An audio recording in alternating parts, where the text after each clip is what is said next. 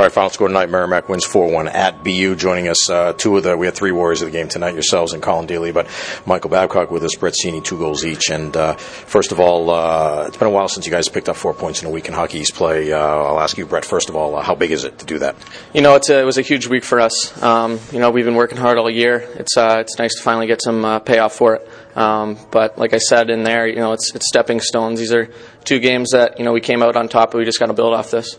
Um, two goals tonight. Uh, first of all, I want to ask you about both of them. The, the, the one in the first period, uh, you know, seemed like you, you, really picked your spot on that one on the power play. Yeah, um, you know, our power play, we've been, uh, you know, doing well lately with it. Um, Hamp was awesome out there tonight on both my goals. Did two big screens.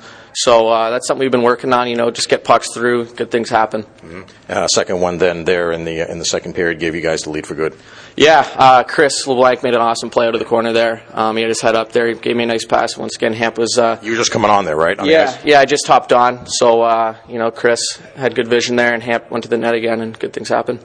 Uh, Michael Babcock with us as well, two goals as well. In the third period, there, uh, you know, you guys leading by one. Uh, the goal that you scored on the shorthand gave you guys a lot of breathing room. Um, just seemed like you know you win a battle and, and then you come out front were you trying to pull them off maybe out of the net a little bit to give yourself some more room to shoot at? Honestly, like we just made a good play on the breakout. Mark got it down, and uh, I just tried to beat the guy the puck. I didn't realize how much time I had, so you know you're always you got more time than you think, less than you want. So I wanted originally I just tried to pull it across and just get a shot on that, and I think it hit his stick and went over his glove. So we were fortunate to get that one.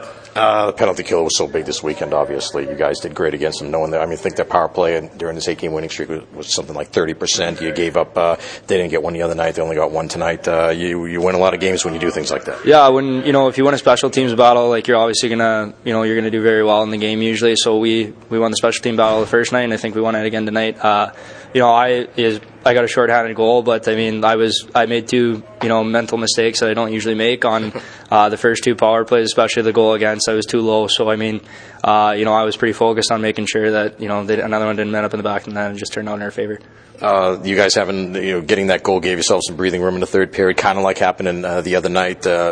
Being ahead by two goals, big difference uh, as opposed to being ahead by one? Um, I don't really know. I think uh, you know you said breathing room. I think we were just focused on playing our game. You know, Brett says it all the time going in the third period when we have leads or if we're down. You know, we're playing to win a hockey game. Like especially if we have a lead, we're not sitting back. We're not trying to you know put it on the back burner and just hold on. Like we're we're playing to attack and win every game. So um, you know, I don't think that we for a second thought we had breathing room, and I think we just wanted to pile it on as long as we could.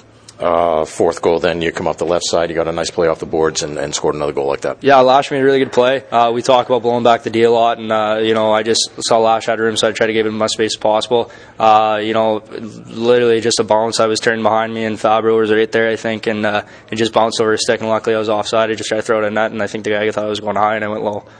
Um, All Star Weekend was your dad able to be here? I know he's been able to see some yeah, of your games. Yeah, yeah, he uh, he came in uh, today with my mom, so I'm excited to see them. Uh, it was nice. nice. to score in front of them and stuff. But I mean, you know, even if they weren't here, it would have just been nice to get the four points. Yeah. Brett uh, Collin Delia, not with us right now, but we also had him in that, you know, as the, as the star of the game, uh, one of the stars of the game. Only one goal in each of the two games against one of the better offensive teams in the country. How important was his play, you know, for you guys in front of him? Yeah, you know, Colin makes it real easy for us, uh, you know, to make offensive plays, knowing that, you know, if there's going to be mistakes made, but knowing that you have a goalie that's, you know, exceptional like Colin, where he can make those saves, um, it gives us some breathing room, um, lets us make plays, and, you know, like I said, when mistakes are made, he's there. All right, Brett Seney, Michael Babcock, uh, co-warriors of the game. Congratulations. Thanks a lot, guys. Thanks for having us. Yeah, thank you.